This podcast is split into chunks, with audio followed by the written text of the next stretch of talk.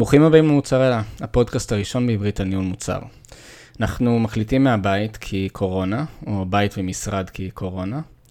אה, והיום אני מארח את אה, תום אורבך, אה, שיספר על המון דברים חשובים והמון דברים שקורים שכדאי שתהיו חלק מהם. זהו, אז אנחנו נתחיל ישר ולעניין. מה נשמע, תום? היי, hey, מה קורה? בסדר גמור. שמח שאתה פה, וירטואלית, בזום. גם אני.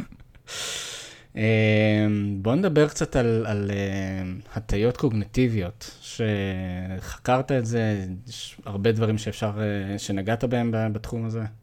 שוט. כן, אז um, המוח שלנו הוא עצלן.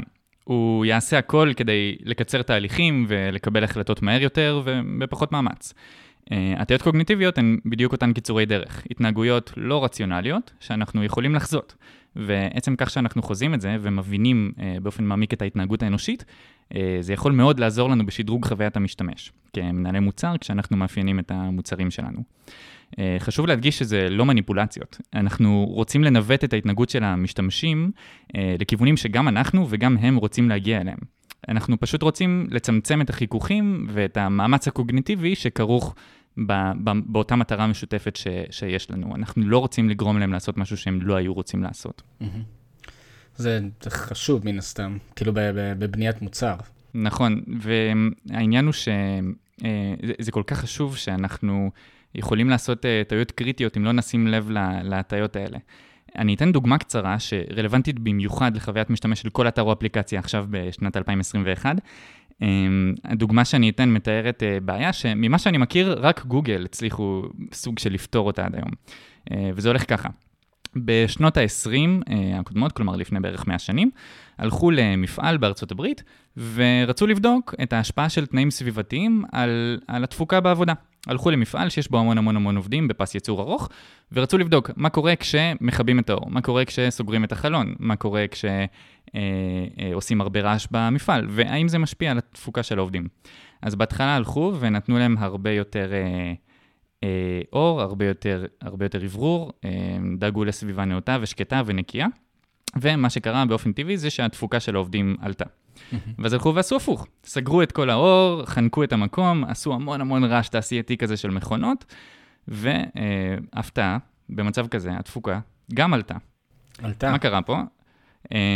בעצם אה, אה, גילו פה הטעיה מסוימת, שעצם זה ששמו לב לעובדים האלה, העובדים ידעו שמסתכלים עליהם, זה מה שגרם לכך שהתפוקה שלהם תעלה. כלומר, mm. עצם הנוכחות של החוקרים שהסתכלו ומדדו ובדקו את התפוקה שלהם, זה מה שעלה כאן. מה זה אומר בעצם? שאנשים משנים את ההתנהגות שלהם בהתאם, ל, ל, ב, בהתאם ל, לידיעה שמישהו צופה בהם. Mm-hmm. אז עכשיו אני אתן לך חידה, גלעד. אה, אתה שמעת פה סיפור מאוד מעניין ותובנה. Mm-hmm. איך זה קשור למנהלי מוצר ב-2021? קודם כל, יש את הנושא הזה של אה, קורולציה וקוזציה, שאתה יודע, אתה חושב שיש איזשהו גורם מסוים שמשפיע, בסוף אתה מגלה שזה פועל יוצא של גורם אחר, ו... ו- ואין לך בכלל אה, שליטה עליו, או שאתה לא יכול להוציא את הגורם האחר הזה שמשפיע. אה, ובכלליות, אתה רוצה ליצור חוויה מסוימת שתהיה נעימה לעובד, אז אתה חושב שאתה עושה משהו שכאילו, כמו שאמרת, נגיד אתה יוצר איזושהי סביבה נעימה יותר, בפועל אתה אה, גרמת לפעולה הזאת של, ה, של ה user שלך בגלל משהו אחר לגמרי. נכון, ובדיוק אני אקח את מה שאמרת ואני אמקד את זה לפרסונליזציה. Mm-hmm. בעצם כשאנחנו עושים פרסונליזציה בכל אה, שירות או, או מוצר, כשה user יודע שהשימוש העתידי שלו בשירות הזה יושפע ממה שהוא עושה עכשיו, הוא ישנה את ההתנהגות.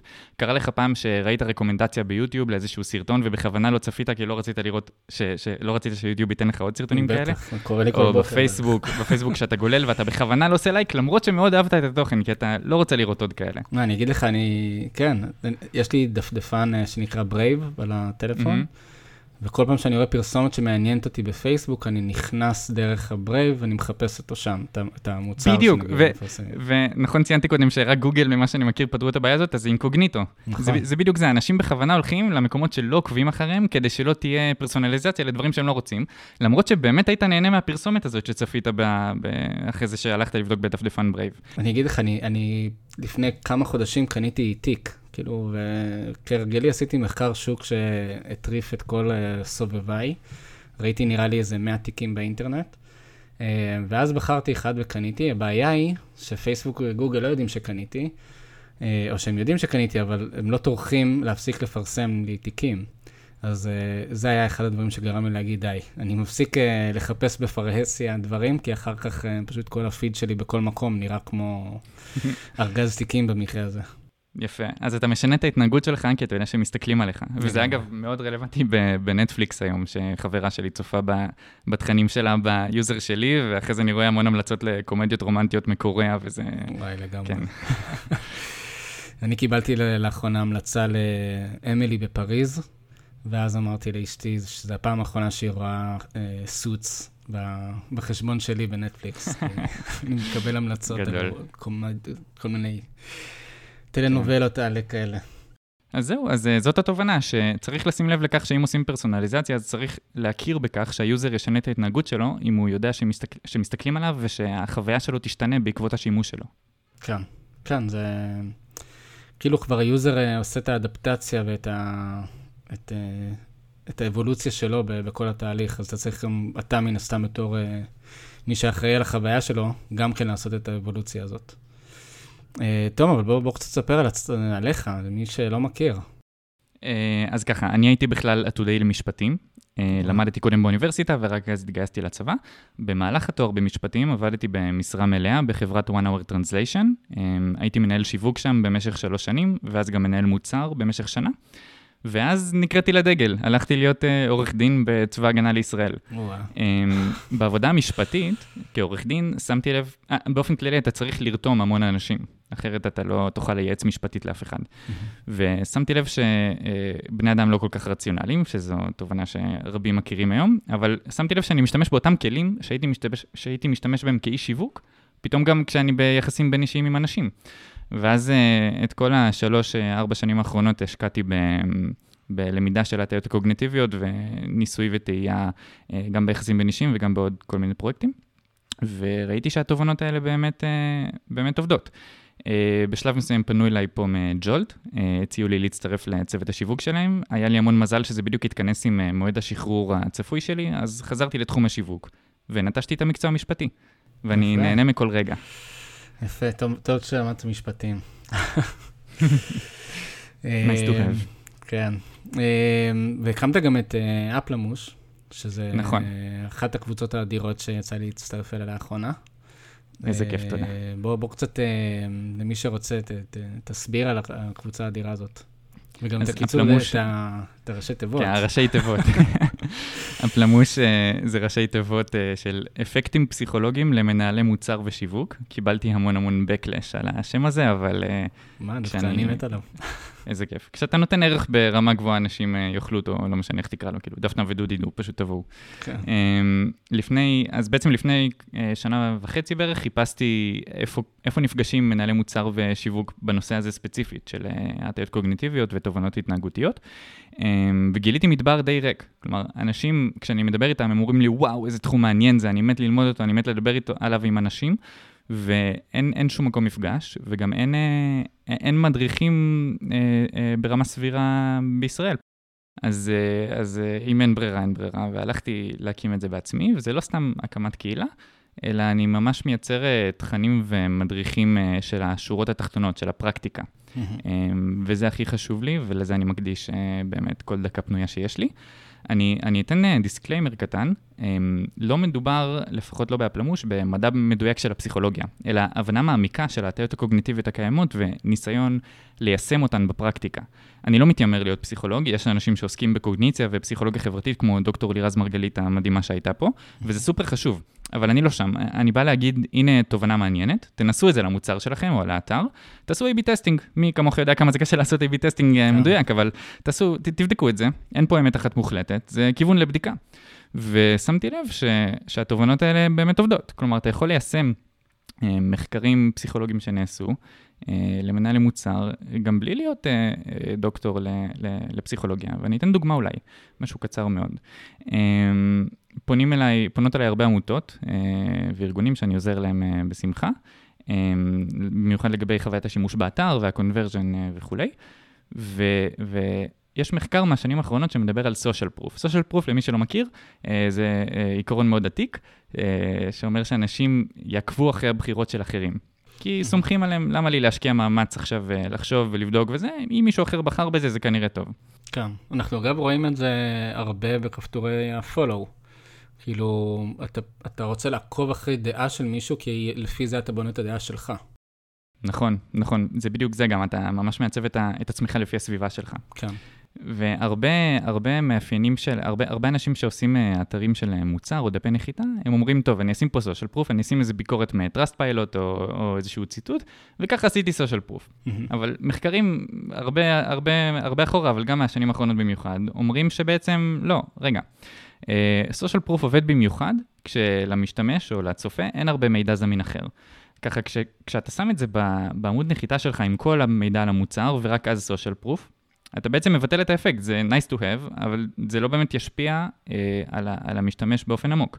אז היו שני ארגונים שעזרתי לי, שיעצתי להם, והצעתי להם, בואו תפצלו את זה, תשימו קודם כל רק social proof, רק את, ה, רק את הציטוטים, רק את הביקורות המאדירות, mm-hmm. ואל תספרו כמעט כלום על המוצר.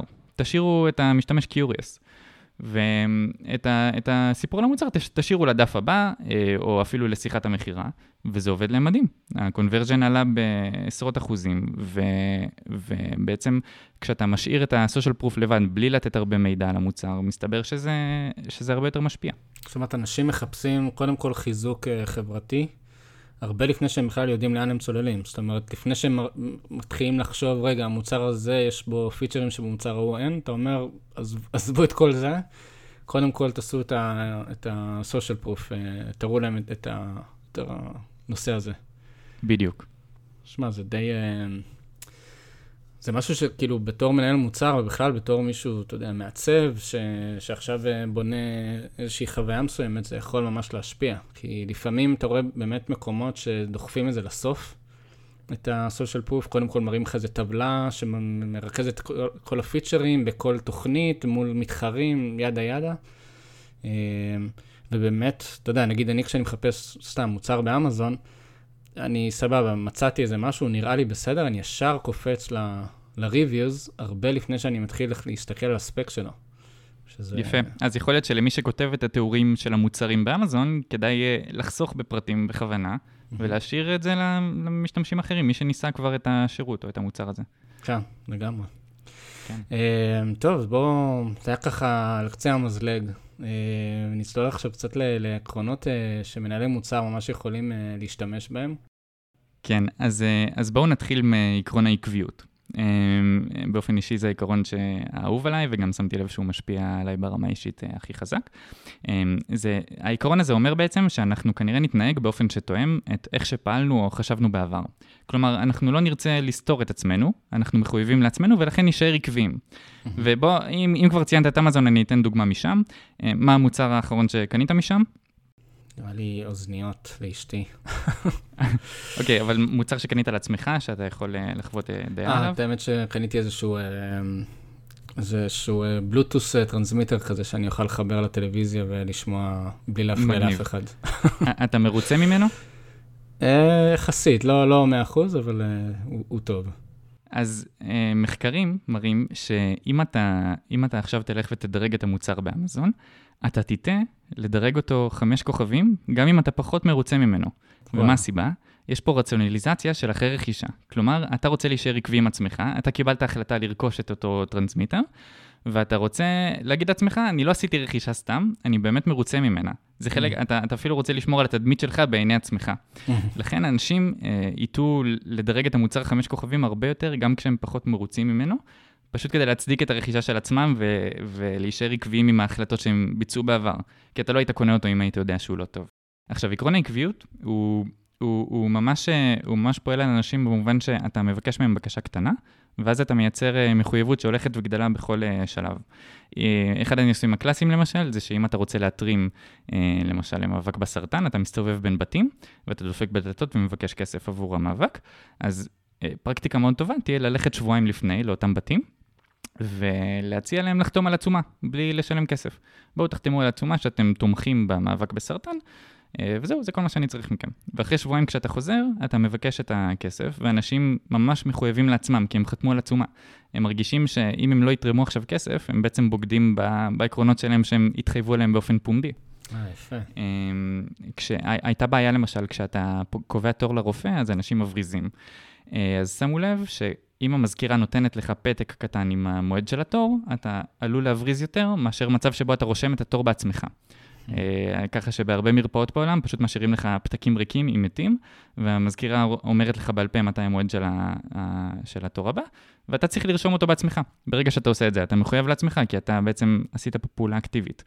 אז בעצם כל הסיפורים שנתנו, הם בעצם מראים לנו מה דורש כדי שעקרון העקביות יתקיים, שזה בעצם אה, כתיבה, מאמץ ופומביות, לא חובה כולם, אבל אה, כמובן עדיף.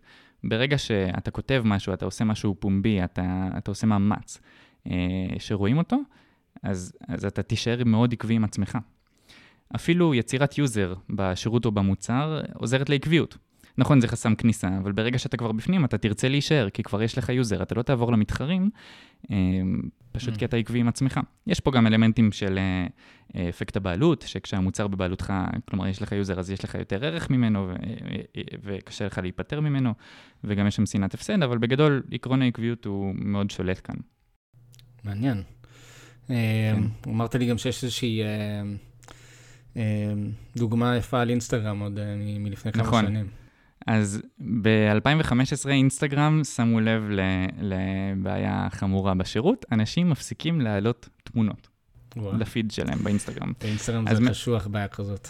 נכון. אז מנהלי מוצר טובים הולכים ובודקים, הם עושים סגמנטים אולי של המשתמשים, מדינות בעולם, האם הייתה תקלה, האם שוחררה גרסה חדשה לאחרונה, אבל זה הרבה יותר עמוק מזה. אה, הם השכילו להבין שאנשים, המשתמשים של אינסטגרם, מבינים עכשיו את עקרון העקביות. הם מבינים שאם הם מעלים משהו לפיד שלהם, הם כנראה יהיו מחויבים לעצמם בהמשך, ואנשים לא רוצים את זה. וככה נולד ה story. ככה mm. נולד ה feature שמאפשר לך לפרסם תכנים שנמחקים אחרי 24 שעות. כי, כי ככה אתה לא תצטרך להיות מחויב לעצמך.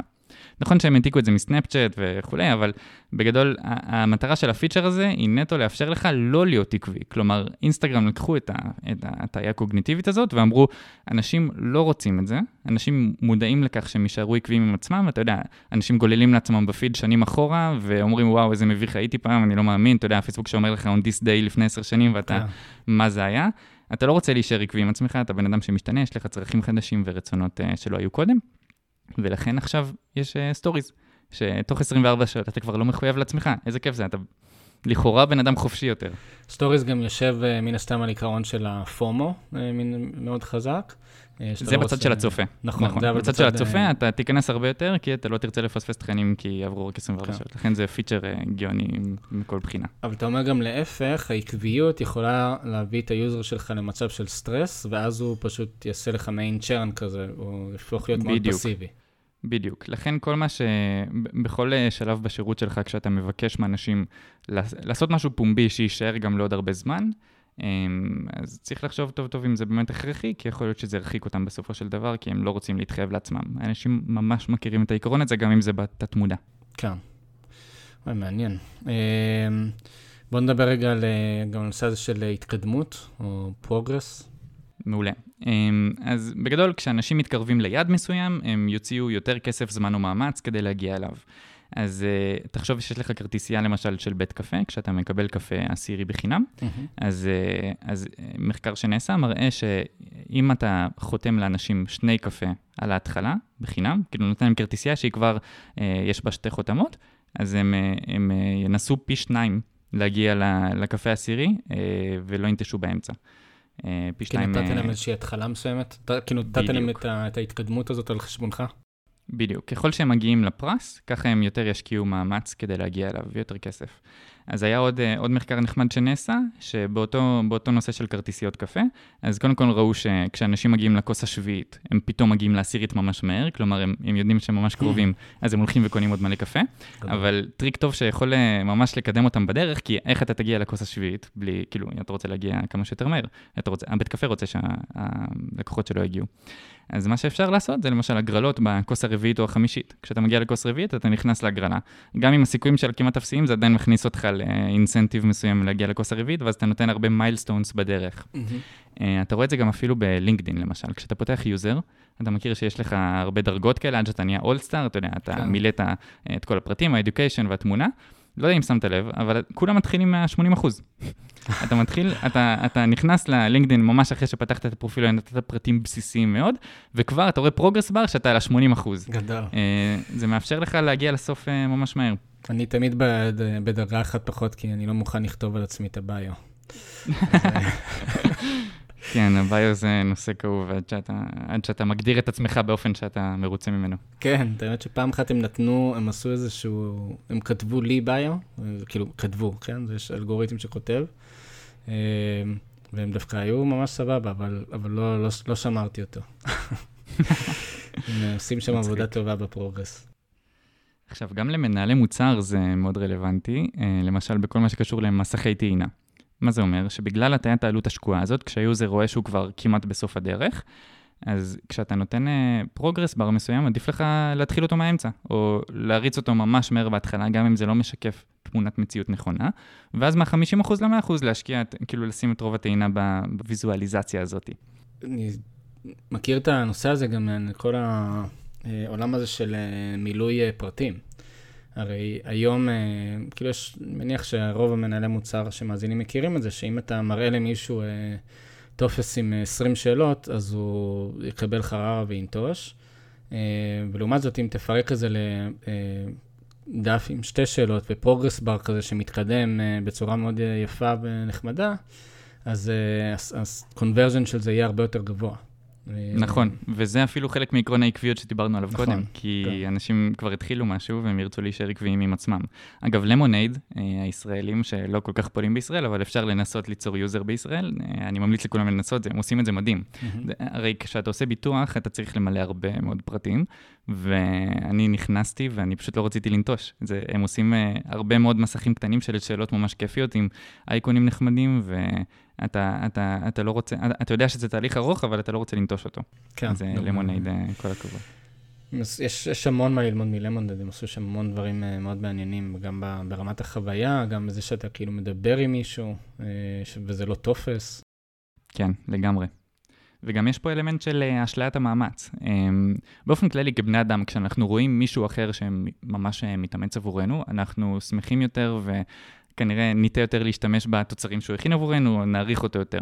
והקסם הוא שזה עובד גם על אלגוריתמים. כלומר, כשאנחנו רואים שהאלגוריתם עושה עבורנו הרבה מאוד עבודה, אז, אה, אז אנחנו, אנחנו פחות ננטוש ו, ויותר נעריך את המוצר. אמ, ואז מה זה אומר בעצם לגבי מסכי טעינה? שעדיף להראות אה, כמה שיותר פעולות קטנות שנעשות מאחורי הקלעים כלפי ה user. סקייסקנר mm-hmm. למשל עושים את זה ממש טוב. Uh, כשאתה מחפש uh, טיסה, אז זה לא אומר לך בוא תחכה. בוא תחכה שלוש דקות ועוד שלוש דקות תחזור ותראה את כל הטיסות. לא, הוא מוסיף לך טיסה אחרי טיסה אחרי טיסה אחרי טיסה, ואתה רואה שהוא ממש מחפש מאחורי הקלעים. כן. Uh, ואפילו יש שירותים, בעיקר בעולם עמות הביטוח, אני לא יודע אם למונייד עושים את זה, אבל יש הרבה שירותים שמוסיפים בכוונה אה, חיכוך מסוים, כלומר גורמים לך לחכות עד שתראה את התוצאה, כי הם אה, רוצים שתאריך יותר את התוצאה, ככה שתבין שנעשה הרבה מאמץ מאחורי הקלעים. כן, גם רואים את זה היום בכל מיני קופי אה, שמוסיפים לתהליך הטעינה, שממש ייתן לך את ההרגשה כאילו דברים עובדים מאחורי הקלעים. כמובן שזה צריך להיות קופי שלא עכשיו שלחנו את הבקשה לסרבר, אלא משהו קצת יותר... נעים אה, ו- ומעניין, אבל... הקופים, uh... הקופים שלנו מאחורי הקלעים מחפשים את ה-request שלך או משהו כזה. כן. Uh, מגניב. כן, תראה, אנשים הם, הם מאוד רוצים לסיים, הם רוצים שיהיה להם משימות ובעיקר לסיים אותן. ככה שכשיש לנו משימה קטנה ככל שתהיה, אנחנו מאוד שמחים כשאנחנו מסיימים אותה, וזה כל, יש ספר מאוד נחמד, נדמה לי שקוראים לו Make Your Bed, שאומר, בכל בוקר אתה צריך, דבר ראשון, לסדר את המיטה שלך. למה? כי זו הצלחה קטנה, שהיא תיתן לך בוסט של פרודקטיביות למשך כל היום. Mm. אז, uh, אז בעצם כשיש progress bar, או שיש תהליך מסוים, ואנחנו מראים ל user שיש end goal, um, שהוא ממש קרוב אליו, אז הוא ממש ירצה לסיים אותו. זה, זה כמו challenge accepted כזה, הוא, הוא יראה את, ה, את האתגר והוא יגיד, טוב, אני אגיע עד הסוף. זה הצורך לסיים משימות. כן, אני מכיר כל מיני בוסטים כאלה וטיפים כאלה של איך, אתה יודע, כל הנושא הזה של לקחת את המשימות הכי קשות לזמן מסוים ביום, ולבלוע את הצפרדע, מה שנקרא, דברים כאלה. כן. זה לגמרי עוזר בתחושת המוטיבציה וה, וההתקדמות. בואו נדבר גם על, על העולם האופליין של מנהלי המוצר. כל העבודה וואו, מול, זה... מול גורמים שונים בחברה. זה כל כך חשוב, ואפילו אנשים מתאהבים בעולמות האלה של הטיות קוגניטיביות ופסיכולוגיה חברתית דווקא בגלל האפקטים האלה של היחסים הבין-אישיים. Mm-hmm. אז נניח שאתה מנהל מוצר, יש לך Backlog ו-Roadmap, ופתאום המנכ"ל שלך בא ואומר, תוסיף כפתור. אתה יודע, זה, זה לא בעיה מאוד, אה, מאוד נדירה. אה, ואתה אומר לעצמך, מה הוא מבין בכלל? הוא שכר אותי לעשות את זה, זה דופק לי את כל התוכניות וכולי. אז קודם כל, העצה שלי זה אה, אה, להכיר הטיה בשם אה, אפקט דנינג קרוגר. אה, שזה משהו מאוד פשוט, ש, שממש אה, הפך את כל הדברים עבורי ל simple. כלומר, אני ממש לא כועס יותר על אנשים מבחוץ שאומרים לי מה לעשות, כי אה, אפקט דנינג קרוגר אומר שאנשים כנראה חושבים שהם יותר טובים ממה שהם באמת, כשהם לא יודעים הרבה. כלומר, הם לא עשו את המחקר שאתה עשית והם לא, לא בדקו את כל הדברים שאתה בדקת, הם רק מנסים לתת לך אה, עצה או המלצה על בסיס מידע חלקי שיש להם. Mm-hmm. עכשיו, זה, זה, זה, לא, זה לא דבר רע בהכרח, כאילו, לכולנו יש את זה, פשוט בתחומים שונים בחיים. אמ, אז, אז ברגע שאתה מבין שהאפקט הזה פשוט פועל על כולם, ושהם לא באים עם מניע רע, אלא פשוט רוצים uh, לתת uh, עצה על בסיס מידע מוגבל, אז uh, זה, זה הרבה יותר קל להתמודד עם זה. Um, וגם חשוב להבין uh, בתוכך, בתוך עצמך, שיש לך את הטיית האישור. הטיית האישור אומרת שאתה תחפש בעיקר פרטי מידע שמאשררים את מה שאתה כבר יודע. כן. ככה שאם בנית בקלוג ורודמה ואתה אתה השקעת בהרבה מאמץ, ואתה רוצה לקבל בעיקר מידע שמחזק אותו, ולא משהו שסותר אותו. לכן אה, מנהלי מוצר, מאוד כדאי פשוט להבין שיכול להיות שאותו אדם חיצוני צודק, יכול להיות שלא, אבל אה, בכל מקרה, יש סיבות לכל דבר. איך להתמודד עם זה בכל זאת? אה, אז הטיית הדמיון אומרת שברגע שאנשים ירגישו שהם דומים לנו, או שאנחנו דומים להם, הם אה, ייטו הרבה יותר להקשיב לנו וישתכנעו ממה שאנחנו אומרים. Mm. וזה בעיקר רלוונטי בשפה. ככה שאם המנכ"ל מגיע מעולמות ה executive ושיחות עם משקיעים, אז ברגע שנדבר איתם באותה שפה ונבין מאיפה הם מגיעים וגם נוכל לשכנע אותם בשפה שלהם, זה יהיה מאוד, אה, מאוד קל ונוח. כשאני עברתי להיות מנהל מוצר, הייתי קודם לכן שלוש שנים בתחום השיווק, וכשהייתי מנהל מוצר קיבלתי המון requests מהשיווק, והיה לי מאוד מאוד מאוד קל אה, לגשר על הפערים, כי הכרתי את כל המונחים ואת כל הרציונליזציות שהם מגיעים מהן. לכן ברגע שאתה תלמד את, ה, את השפה של הצד השני, אה, יהיה הרבה יותר קל לשכנע אותו. דיברנו גם קודם על, על העקביות. אז זה מאוד מאוד רלוונטי גם ב, ביחסים בין אישיים. אה, יש עקרון שנקרא foot in the door, שאומר שכשאתה תבקש בקשה קטנה מהבן אדם השני, אז אתה תוכל להמשיך לבקש בק... בקשות כאלה, אה, ושילכו ויגדלו ככל שעובר הזמן, כי הוא כבר אמר לך כן פעם אחת, והוא כן. ירצה, ירצה להישאר עקבי עם עצמו. אתה מכיר את הניסוי שעשו ב-BBC עם פוש? אה, איזה ניסוי? ב-BBC עשו סדרה, סרט עם... עם מנטליסט, הוא בעצם אמר שהאפקט הזה של uh, foot in the door ושל uh, מחוות קטנות uh, יכול לגרום לאנשים לעשות פעולות מאוד קיצוניות, שמאוד לא תואמות את, ה, את אורך החיים שלהם. והניסוי שהוא עושה שם זה הפקה שלמה של איזה 100 משתתפים והכל, אבל הוא בעצם גורם לארבעה אנשים שונים. אה, שהוא לא מכיר, שאף אחד בעצם לא מכיר, הם נכנסים לבניין שיש שם 100, 100 שחקנים שאף אחד לא מכיר, את, את אותו אה, נסיין שבעצם עושים עליו את הניסוי, הכל מתועד ומאוד אה, אה, מותח כזה, כיאה להפקה של ה-BBC, אבל בסופו של דבר, אה, כל אחד מהניסיינים, או שלושה מתוך הארבעה, אם אני זוכר נכון, אה, דוחפים בסוף הערב, יש איזה אירוע כזה, הם דוחפים בסוף הערב מישהו ממגדל. אה, וממש הוא מראה איך כל פעם הוא עושה איזשהו עוד בקשה קטנה, עוד איזה משהו כזה של foot in the door, אה, מרמה כזאת שאחד השחקנים אה, בא לאותו נסיין ואומר לו שהשם משפחה שלהם דומה, שהתיק, ש... ונסיין אחר שמבקש ממנו רגע את התיק, וכל פעם הוא מראה איך הוא מצליח לגרום לאותו נסיין לעשות עוד ועוד פעולות שהן לא מוסריות, שזה מן הסתם זה מתחיל בדברים קטנים, כמו להגיד שמנה היא צמחונית למרות שהיא לא, לא צמחונית, ועד בסוף הערב ש, שאתה דוחף מישהו מבניין, כי, כי הסיפור שם ככה אה, מתגלגל בצורה מאוד uh, מטרידה, אבל ממש, אתה רואה איך תוך שעתיים מישהו uh, רוצח מישהו ב... ב... מדהים, מדהים. כן, קוראים לו דרן בראון. דרן בראון, כן. אמ, אז, אז אם דיברנו כבר על רצח, אז בואו נדבר באמת על נושא, על, על ההפך הגמור, על הדדיות. בגדול, אנשים, אה, אנשים חושבים שזה הכל משחק של אה, תן כך. כלומר, אני מנהל מוצר ואתה רוצה ממני איזשהו פיצ'ר שהוא סופר רלוונטי ל, ל, לאינטרסים שלך, אז, אה, אז אנשים חושבים שאני אעשה איתך עסקה, אתה תיתן לי משהו אחד ואני אתן לך את זה.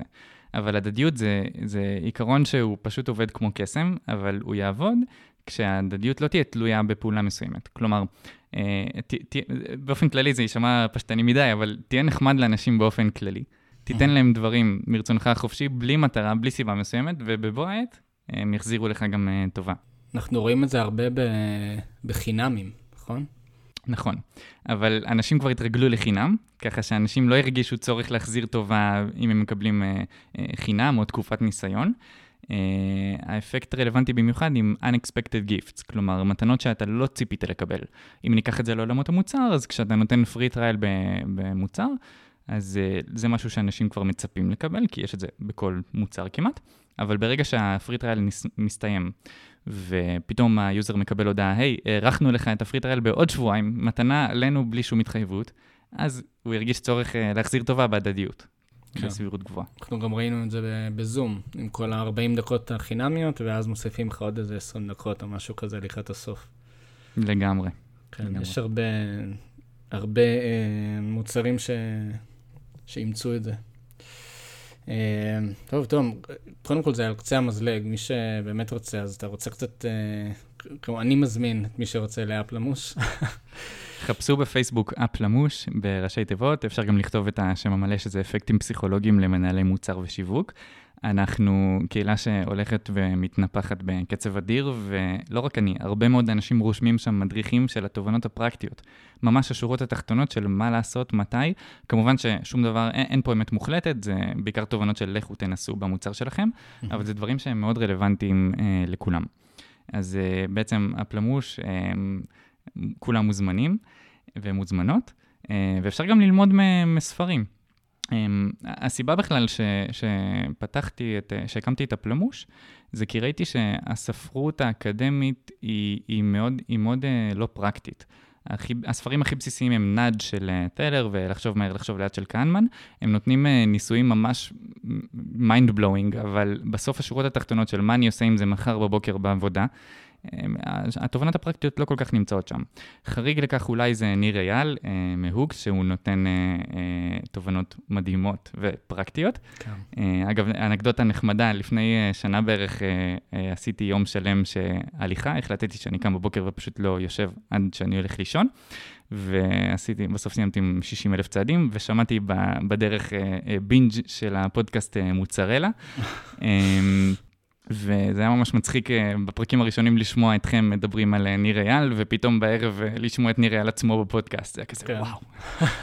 זה, היה, זה היה מצחיק באותו יום לראות את ההתפתחות של, ה, של הדברים. כן, גם, גם בינג' על פודקאסט, וגם גם משהו שנראה לי כל אחד צריך לאמץ. זה, זה היה כל כך כיף, זה היה... אני סיימתי את היום עם, אתה יודע, אתה, אתה לא יכול לישון מרוב תובנות. אה, אז, אז הוק זה ספר uh, מעולה. אגב, גם יש את דן אריאלי שהוא כותב מעולה ומדהים. Um, אני רואה אותו בעיקר בתור מדריך לצרכן, לא לצד השני. כאילו, הוא אומר לצרכן, תשים לב למה 9.90 אתה קונה יותר מאשר המחיר 10. אז uh, זה, זה, זה גם פחות פרקטי למנהלי uh, מוצר ושיווק. אבל אתם ממש מוזמנים לקבוצה, שם אנחנו נותנים את הטיפים שהם כן רלוונטיים. כן, יש שם הרבה, הרבה דברים מזה, והרבה פוסטים מעניינים מאוד, אה, וגם הרבה ספרים. אה, יש שם גם כמה המלצות. אה, נראה לי ראיתי פוסט שלך שם שאתה ממליץ על אינפלואנס, נכון? כן. יש, יש הרבה דברים מעניינים ללמוד שם. ואמרת לי שאם יישאר זמן, אז תהיה לך עוד איזשהו נושא קטן ממש על איך לאפיין את המוצר המושלם. אתה יודע, no biggie, משהו כן. מאוד, uh, מאוד שולי ושלאף אחד לא אכפת ממנו, אבל בואו נדבר על זה. מסתבר שיש אפקט שנקרא אני לא אגיד לך איך הוא נקרא, אני קודם כל אשאל אותך שאלה. אוקיי. ד- דמיין שאתה מקבל 24 פרלינים יוקרתיים, ממש שוקולדים אה, באיכות הכי גבוהה שיש, ובזמן, אה, זמן חבר שלך מקבל את אותם 24 פרלינים, אבל בנוסף לכך גם עוד 16 שוקולדים, 16 שוקולדים מאיכות נמוכה מאוד. אוקיי. אה, בעצם הוא קיבל 40 שוקולדים ואתה קיבלת 24. מי יהיה יותר שמח, אתה או החבר? אני מניח שהוא, יש לו יותר שוקולד אז לאכול. אה, יפה, אז הכר את אפקט less is better.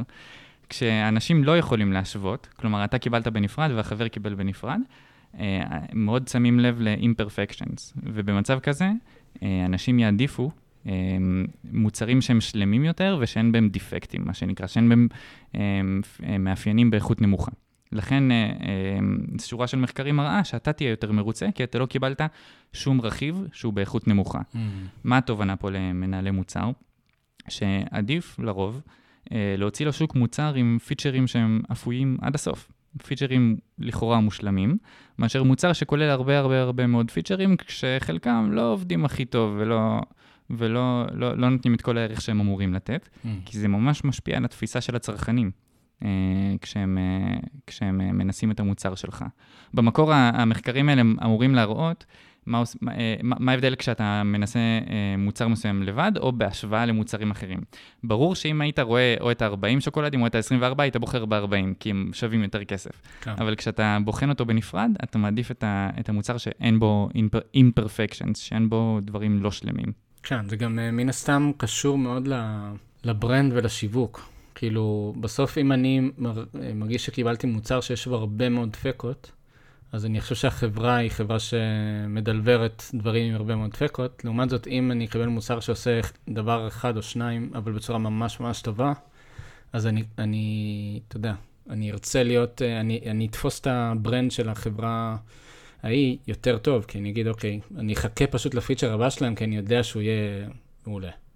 נכון, אני אפילו מאמין שאתה תמעיט בערכם של, ה... ש... תמעיט בערכם של הפיצ'רים שהם כן מושלמים, כי אתה תרגיש שה brand הזה פשוט לא מדלבר דברים טובים, אז, הם... אז זה בטח לא טוב כמו שזה נראה נכון. כרגע. נכון. מגניב, כן.